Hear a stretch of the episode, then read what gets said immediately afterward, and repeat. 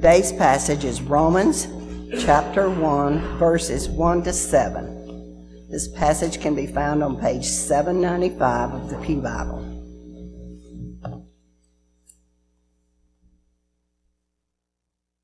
Hear now the word, the word of the Lord, which is inspired by the Holy Spirit, infallible and inerrant. Paul, a servant of Christ Jesus, called to be an apostle and set apart for the gospel of God, the gospel he promised beforehand through his prophets in the Holy Scriptures regarding his Son, who, as to his human nature, was a descendant of David, and who, through the Spirit of holiness, was declared with power to be the Son of God by his resurrection from the dead, Jesus Christ our Lord. Through him and for his name's sake, we received grace and apostleship to call people from among all Gentiles to the obedience that comes from faith. And you are also among those who are called to belong to Jesus Christ. To all in Rome who are loved by God and called to be saints, Grace and peace to you from God, our Father, and from Lord, the Lord Jesus Christ. This is the Word of God. Children three to six can be dismissed.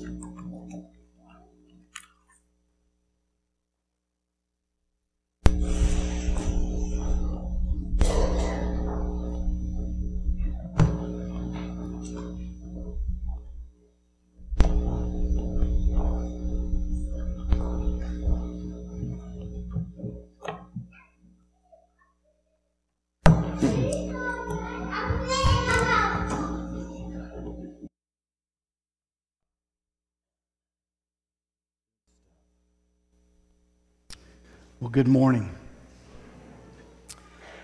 Before we get into the teaching of the word, if you would bow with me and let's pray. Father, it is your word that your people need and that I need.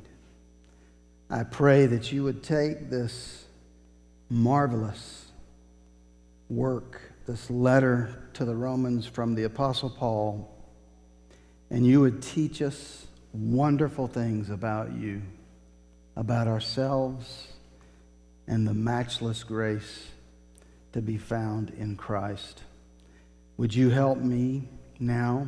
Would you help our people, the members at Chattahoochee, to engage our minds, our hearts, our will, and our soul? That we might worship you well. I pray this in Jesus' name. Amen. Well, we begin Romans today.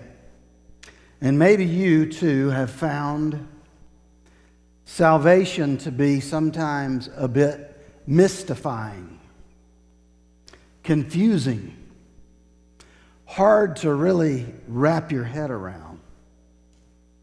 Maybe you've wondered if I'm really saved, why don't I feel fully free? Why do I still struggle with sinful desires and actions? Our study of Romans should help un- answer some of these deeper questions about life and about faith and about God who has called us up into this relationship with Himself. As we study Romans, I think many of us will become much, much more free. Before we study and get into the understanding, there's a few things about sin that I want to highlight. There is a uh, a penalty for sin. There is a um,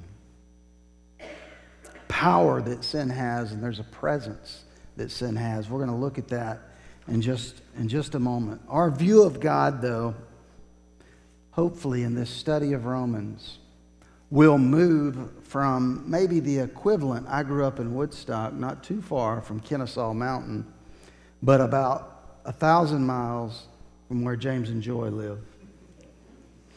Um, we went out to their home, and I just kept driving and driving and driving. And finally, I said, I think we're in Chattanooga. So they are true saints to be here. Um, but often I would look at Kennesaw Mountain, and you know, it's not a huge mountain. Um, and I think that our view of Kennesaw Mountain sometimes is like our view of God. It's just not that big. When in reality, we should be mesmerized by the magnitude and the beauty of the snow covered, capped mountains of the Matterhorn mountain in the Swiss Alps.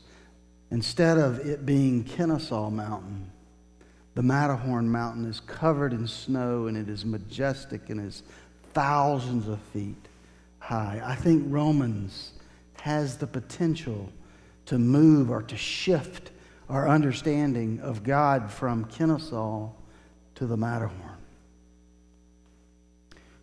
You see, our freedom from sin as a believer is certain, but it is not sudden. The women have been studying and uh, going through a, a Genesis study with a lady by the name of Jen Wilkins. Jen Wilkins said these things as it relates to our topic. And I think there is a slide. It says, So we will rest more confidently in our justification. Romans is written so that we can rest more confidently in our justification, meaning we have been justified before God and we can rest in that. But also so that we will labor more diligently in our sanctification. And we're going to talk about justification and sanctification, and Romans is going to lead us to places perhaps you haven't been before. And we will hope more expectantly in our glorification, meaning one day we will be without sin. And so she says it this way Be assured of your justification. It was. One day you were freed fully from the penalty of sin. So what I'm saying is, is if you are a follower of Christ and you have been justified, it was. It was, meaning you have been freely, freely and fully justified before God. And then also be patient with your sanctification. It is. It is. Each day you are being freed increasingly from the power of sin. Romans will teach us this. And then finally, be eager for your glorification. It is to come. One day you will be freed finally from the presence of sin. we can relate, and we do relate, and often I struggle myself. We did the illustration where if Hitler is over here, maybe the most sinful person in the world, and Jesus is over here, the most holy person in the world, because of the presence of sin in my life, I relate more to this, and I am closer more to this than I am to that. And therefore, I question things in my mind that I probably shouldn't question because sin is still present and it haunts me and it makes me doubt things like the question of do good people really go to hell? There are glorious truths, glorious truths in Romans. Our hearts and minds should soar like a majestic eagle surveying the ground below. Higher and higher, Paul expounds the mysteries of the wonderful truths of the gospel. And as C.S. Lewis says, in our study of Romans, we'll, we will go further up and further in. We will go further up and further in. Romans is for me like climbing Mount Everest. I am intimidated by the wealth of profound and wonderful truths in this letter from the Apostle Paul. I fear I may fall or stumble in my understanding of some of these truths, even as the pastor. I'm tempted, I'm tempted to try to climb something a little more equal to the task of Kennesaw Mountain, not Matterhorn. And maybe that would be like the book of Job or Jude, or not Job. Job would be hard. Jude. Jude is one chapter, very small. Small mountain. Romans reaches to the heights of untold explanation. Peter himself said it this way in 2 Peter 3 15 and 16. Listen to what Peter says about Paul's writing, and I have to believe he's talking a little bit about Romans. He says, And count the patience of our Lord as salvation, just as our beloved brother Paul also wrote to you according to the wisdom given him, as he does in all his letters, when he speaks of them, of these matters. There are some things in them that are hard to understand. This is Peter, the apostle, saying that about Paul, which the ignorant and unstable twist to their own destruction as they do the other scriptures. Romans 9, chapter 9, might be the, considered the summit of the mountain of Romans. It will take great skill and grace to climb the slippery, steep slopes and to understand the God of Romans 9. Like one who's been trained to climb Mount Everest itself, when we arrive, we will declare it was worth the climb. The heartbeat of Paul's letter to the Roman Christians, and if you don't get anything else, get this about Romans. The heartbeat of his letter to the Roman Christians is righteousness through justification by faith. Paul is trying to tell the Roman Christians righteousness comes through justification by faith. How else could it come? Well, it could come by works. And Paul is saying, no, not by works, but justification comes by faith. Many of the greatest Christian minds and leaders have considered the letter to the Romans the most important theological work ever written. Martin Luther said it this way It was the most important part of the New Testament, and that its central premise justification by faith alone, was the doctrine on which the church rises or falls. The doctrine of justification by faith alone, on it rests the church, whether it will rise or fall. It was Romans 1 16 and 17. Look with me there, if you would, in your Bibles. I invite you to turn we're not going to look at this passage today, but I do think this passage is uh, very central to the whole book or the whole letter of Romans. In Romans 1 16, Paul says, For I am not ashamed of the gospel, for it is the power of God for salvation to everyone who believes, to the Jew first and also to the Greek. And then he says, For in it, the righteousness of God is revealed from faith for faith.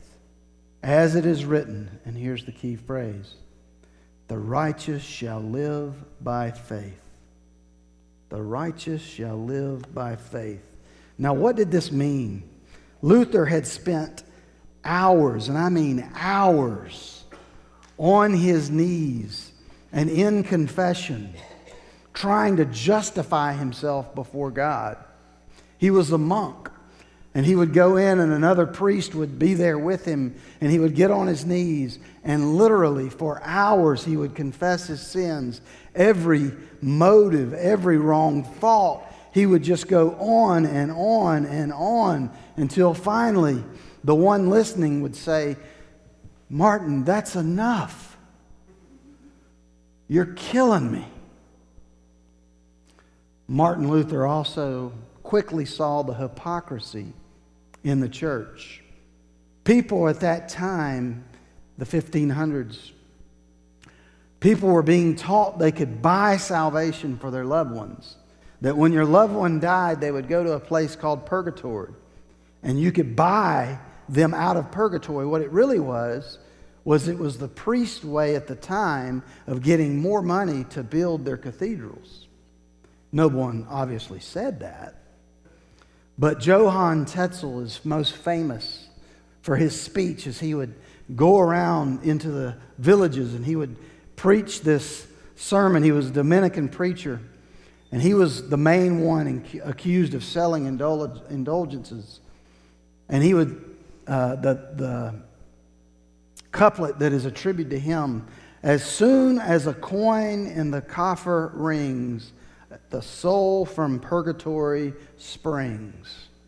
And on and on he would go, teaching his foolishness.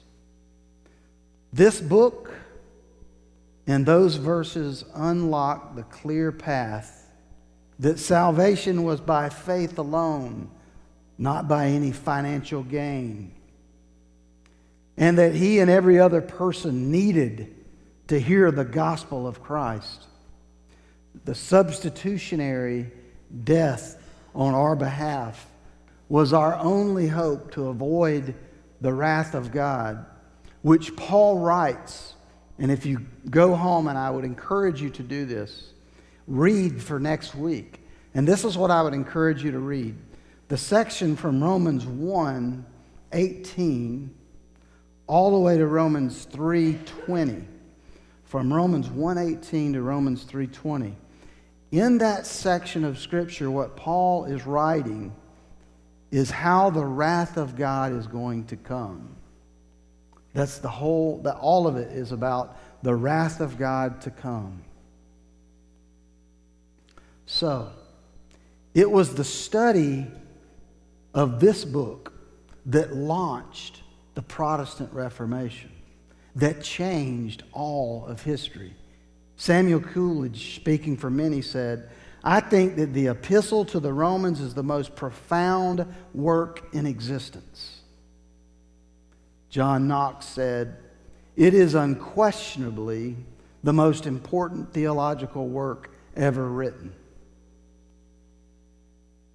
Romans is a book about the gospel.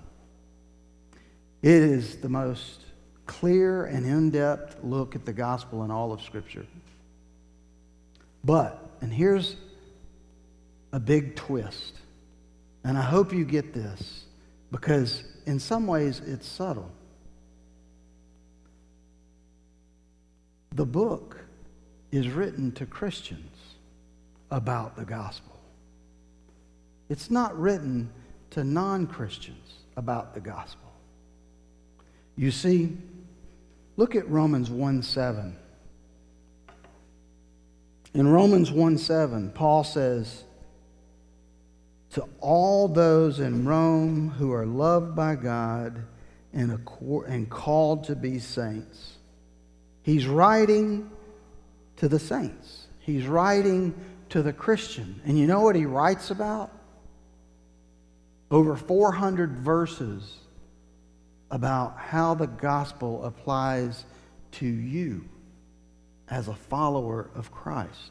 You see, the gospel is not just a diving board to get into the pool of salvation. The gospel is the pool. It's not a diving board, it's the pool.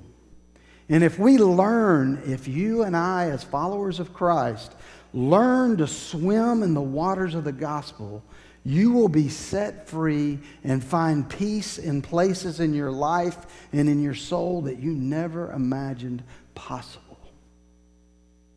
By swimming in the waters of the gospel, the realities of God and His power toward those who believe, if you can remember that from Ephesians 1 in the benediction, will become real to you instead of, uh, it's just what I hear in church.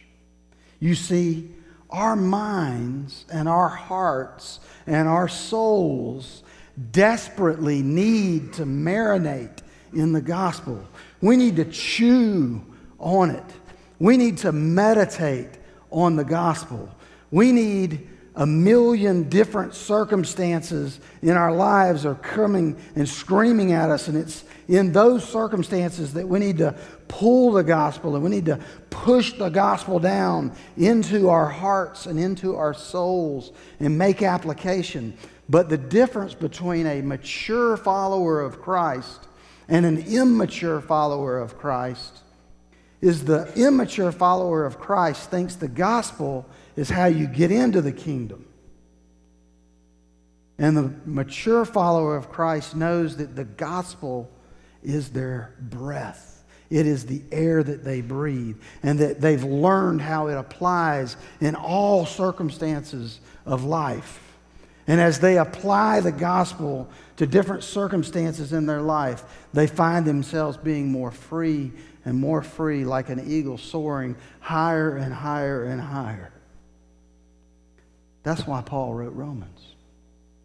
It's for the Christians to understand the gospel at the deepest levels. Paul has a very practical problem as well, though. He's trying to address it in the book of Romans. And the practical problem is this the, the, the, division that has happened between the Jews and the Gentiles in the Roman church. You see, in the original church in Rome, it consisted of both Jews and Gentiles.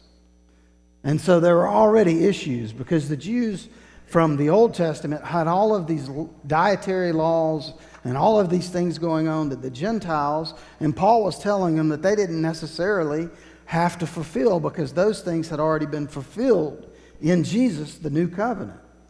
But the Jews couldn't let that go because that had been thousands of years for them obeying these rules and laws. And so there was all of this conflict. But then Claudius, the emperor, he orders all the Jews to leave Rome. And so all the Jews, including the Christians, everybody is pushed out of Rome. And for five years, it's just the Gentile Christians in Rome. So they set up their own systems and they have everything going the way that they want. But then they're allowed to come back. And it is at this point that we get the letter from Paul to the Romans. Because when the Jews come back to Rome, there begins to be all this frustration between the two groups of people. And the letter has a specific reason that Paul writes, and he gets into some of the different reasons and what's splitting the Jews and what's splitting the Gentiles and what's keeping them from loving each other in Christ. Let's start we're just going to look at these first seven verses. That was an intro that I see as uh, at least half, maybe more, of what I'm going to say, maybe more than half. But look at Romans 1 1. Paul, a servant of Christ Jesus, called to be an apostle, set apart for the gospel of God. So Paul is a bondservant of Christ Jesus. That is, he is bought owned and ruled by Christ. Bought, owned, and ruled by Christ. Now, here's the, here's the application point. If you are a follower of Christ, we could call you, and it would be appropriate, a saint. I can't call you apostle. You're not an apostle. Paul's an apostle. You had to know Christ personally or, or be in his presence to be a true apostle, but you are a saint.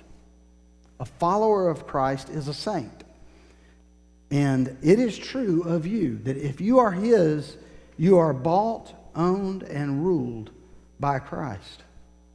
Does your life reflect being bought, owned, and ruled by Christ?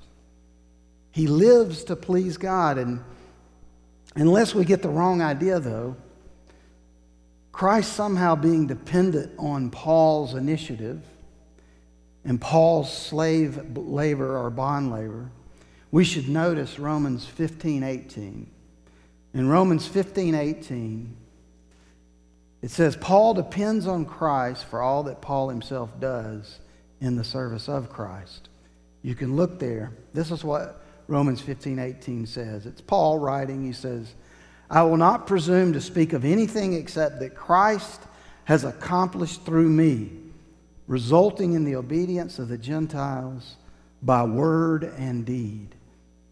In other words, this is what Paul's saying Paul serves Christ in the power that Christ serves Paul. If we serve Christ and we serve him truly, we serve him in the power that he provides. Now, I know that's mysterious. But Paul is saying, I don't serve by myself. I serve because I have the power of Christ in me.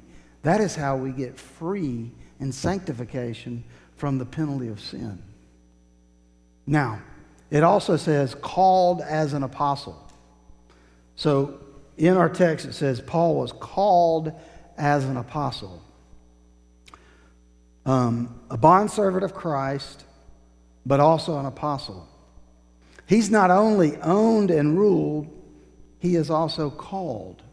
We're not apostles, Paul is.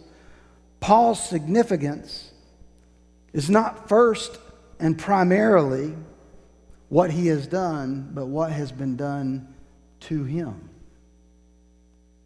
He has been bought and owned and has been called and has been set apart. So, someone else is the primary actor here, not Paul. Someone else is the primary actor. We're dealing with in this letter not merely with the work of a man, but with the work of God in a man. It's not, Paul saying, it's not about me, it's about God working through me as an apostle. And that is why he has called me, and I am going to the Gentiles. And the same could be true for every believer. Not that we're apostles, but that God has called you. He is at work in you. And it says clearly in the scriptures, He has works for you to do. And here's a test for every believer Are you walking in the works that He has called you to do? Doesn't matter what age you are. If you are a follower of Him, you can't age out of this. Matter of fact, my prayer for many of you that I know are struggling with health issues and you can't do some of the things you used to could do, it's just a reality. It's your age. But there's one thing that I think you can still do, and I pray that you do, and that is you can pray. You may not be able to do anything with your body anymore, but you can pray. You can pray for God's kingdom to come. You can pray for our church. You can pray that people will, that are now lost will be saved. You can, you can pray for your family. You can pray for your neighbors. Let's look at Romans 1 2. It says, He promised beforehand through his prophets in the Holy Scriptures. So God promised beforehand through his prophets in the Holy Scriptures that he would send Paul as an apostle and he would reach these people, the Gentiles. How and where do we see this? From our very last study in Genesis 3:15, we said that was the very first evangelistic statement.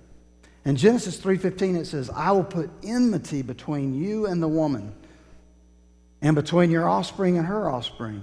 He shall bruise your head, and you shall bruise his heel." He's talking about Jesus and Satan. It's a prophecy that God is going to send a Messiah all the way back in the third chapter of Genesis. So fast forward, here we are in Romans, and Paul is saying he promised beforehand through the prophets in the Holy Scripture. Where else might he have promised? Isaiah 53, 2 and 3. Does this sound familiar?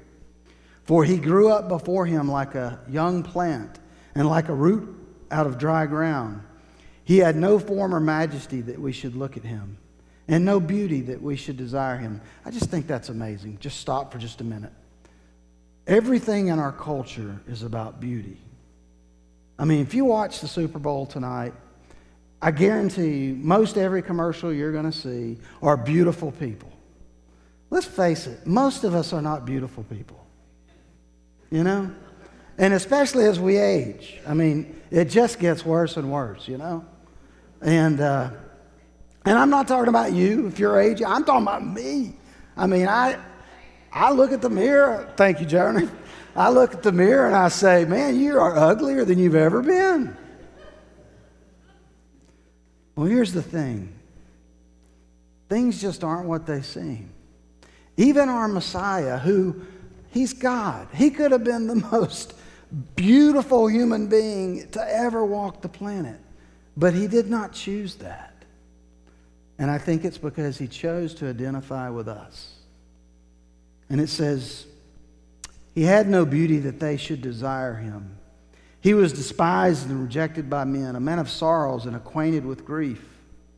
And as one from whom men hide their faces, he was despised and he was esteemed, and they esteemed him not. Wow. So, the prophets talked about him. Now he's here in Romans. Let's look at Romans 1 3 through 4. It says, Concerning his son, who was descended from David according to the flesh, and was declared to be the Son of God in power according to the Spirit of holiness by his resurrection from the dead, Jesus Christ our Lord. Now take that phrase, concerning his son. You see right there at the very top concerning his son. The second thing he says about the gospel, the second thing Paul says about the gospel of God is that it concerns his son. It concerns his son. The gospel of God, which he promised beforehand through the prophets in the Holy Scriptures, concerns his son. The gospel of God has to do with the Son of God in many and profound ways. So Paul is putting a weight, a weightiness on the gospel of God by saying, first, he promised it and he planned it long ago, but more importantly, his divine Son is at the center of it. At the center of it all is this infinite divinity. My Son, a holy man, a holy God. Both God and man will come together to be a substitute for your sin. And so he's saying it's concerning his son. And then this is going to get challenging. It's the closing. It's going to take a few minutes to explain it. Some of you are going to leave here scratching your head going, I don't know if I agree with him on that. That's really challenging. I don't know what that means. All of those things are going to happen because remember, we're climbing Mount Everest. And the altitude might, and the air might get thin. And we might miss a step on our way up this mountain. Some of these things are hard to understand, but listen Romans 1 5 through 7. Let's read it together. Through whom we have received grace this is Paul, and apostleship. So he's received apostleship to bring about the obedience of faith for the sake of his name among all the nations. So not just Jews, but Gentiles. And if you're not a Jew, you're a Gentile. That's the way that works. Including, and he's talking to the Roman Christians, he says, including you who are called and that's the key word called to belong to Jesus Christ, including you who are called to belong to Jesus Christ. And then he says, to all those in Rome who are loved by God. And again, he says, called to be saints. You're loved by God and you're called to be saints. Then he says, Grace to you and peace from God our Father and the Lord Jesus Christ. Paul is saying, we have received a grace that leads for him to being an apostle, an apostle, to bring about faith for the nations. But then he's saying something else. And it is this something else that I want you to hear. He says, This includes those who are called to belong to Jesus Christ. They are loved by God and called to be saints. All right, this is where the twist happens. Theologians throughout the centuries have said these are at least, there are at least two types of calls from God to man. I'm going to show them to you in the scripture. There is such a thing as a general call.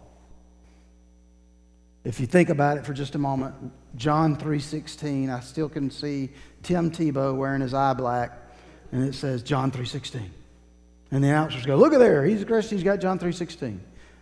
Most of y'all know that that is, "For God so loved the world that he gave his only begotten son, whoever would believe in him should not perish but have eternal life." Don't hear me wrong. I believe that statement with all my heart. It is Bible. That is Bible. I believe it. Whoever would call on the name of the Lord should be saved, will be saved. That's the general call that God puts out to all men and all peoples throughout all time. But then there is such a thing as an effectual, an effectual call. Effectual, I think I have a definition, Michael successful in producing a desired or intended result. It is effective. It is effective. There's a general call and there's an effectual call. What our text is talking about is an effectual call. Those he called belong to Jesus Christ, is what it says to those all in Rome who are loved by God and called to be saints. If you use your brain a little bit, then it must be that there are some that are not called in this same way. You see? Now, to illustrate this most pointedly, look with me at Matthew 22, and this will be important for you to understand this as I'm talking about a general call and an effectual call. Matthew 22, we're going to read the parable together because in this parable holds, I think, the key to understanding the general and the effectual call. This is the parable of the wedding feast. It is in Matthew 22, verses 1 through 14. Matthew 22, 1 through 14. Read with me. I'm reading from the ESV, so your version may be a little bit different, but probably not a lot. And again, Jesus spoke to them in the parable, saying, The kingdom of heaven may be compared to a king. Let me stop right here and tell you the context. Jesus is talking mostly to Jews, right here. All right, if you go back and look at the context, he's speaking mostly to the Jews. It says, The kingdom of heaven may be compared to a king who gave a wedding feast for his son. Now, if you just do a little bit of thinking, the king is the Father, the Son is Jesus. And he sent his servants, the prophets, to call those who were invited to the wedding feast. But they would not come. They were called, but they would not come. Some are called and don't come. Again, he sent other servants, saying, Tell those who are invited, See, I have prepared my dinner. My oxen and my fat calves have been slaughtered, and everything is ready. Come to the wedding feast. But they paid no attention and went off. And look at, look at what they did, y'all. One to his farm, another to his business. They're just, you know, they're busy with life. 2 Timothy 2 says, Don't be entangled in the affairs of everyday life. They didn't go to the party, they were busy with life, they wouldn't come, they were called by the king's people. And it says, In verse 5, but they paid no attention and went off, one to his farm, another to his business, while the rest, the rest of them, seized his servants, treated them shamefully, and killed them. You know who he's talking about right there? The prophets. They seized them, they treated them poorly, and they killed them. The king was angry, and he sent his troops and destroyed those murderers and burned their city. Then he said to his servants, The wedding feast is ready, but those invited were not worthy. Talking about the Jews. Go therefore to the main roads and invite the wedding feast as many as you find. And those servants went out into the roads and gathered all whom they found, both bad and good, so the wedding hall was filled with guests. And, and here's a kicker.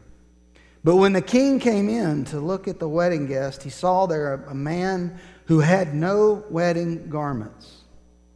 And he said to him, Friend, how did you get in here without wedding garment? And he was speechless. Then the king said to the attendants, bind him head and foot, and cast him, listen to where he's casting him, into the outer darkness. In that place there will be weeping and gnashing of teeth. And then it says, Many are called, few are chosen. Many are called, few are chosen. I said there's a general call and there is an effectual call. When he goes out and he sends them out, he calls them in and he makes them come. The Jews would not come. Their hearts were hard. What I'm saying is, I believe the scriptures teach that represents all of us. I wasn't coming to the feast. I wasn't coming. My heart is rebellious to my Creator.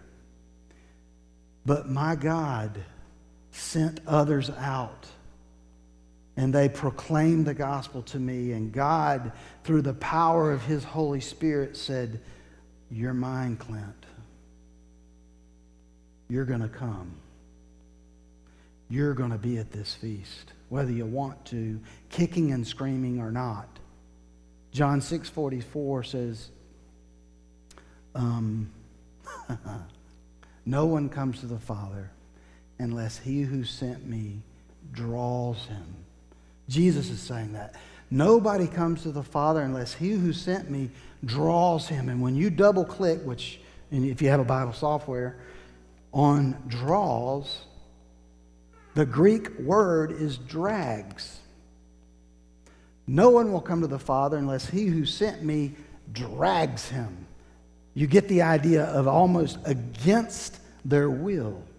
I believe that if God Himself doesn't do a work, you will not come.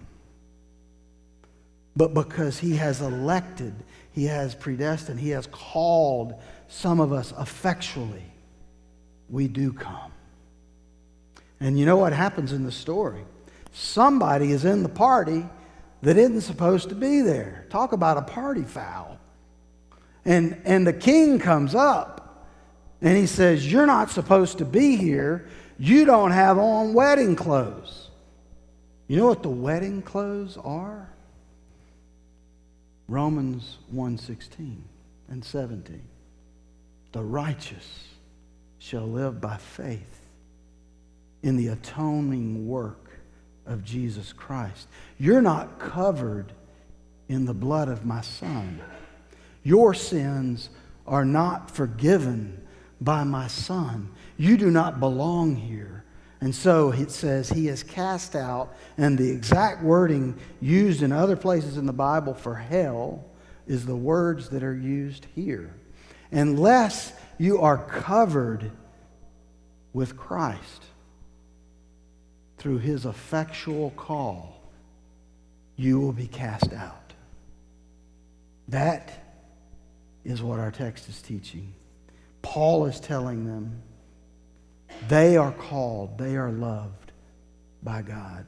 And he's writing his letter for them to understand the gospel at a deeper and higher level, further, further up and further in. May Romans take us to those places. Let's pray. Father, I thank you for your word, the realities and the truths of your word. Uh, I pray that they would sink deep into our hearts, that we would recognize that you have, before the foundation of the world, called us to be yours. And for that, we are eternally grateful. God, would you send us out into the world as ambassadors? Paul said, I'm not ashamed of the gospel. It is the power of God for salvation. You have your people out there. God, would you use us to bring them into the harvest? I pray all of this in Jesus' name. Amen.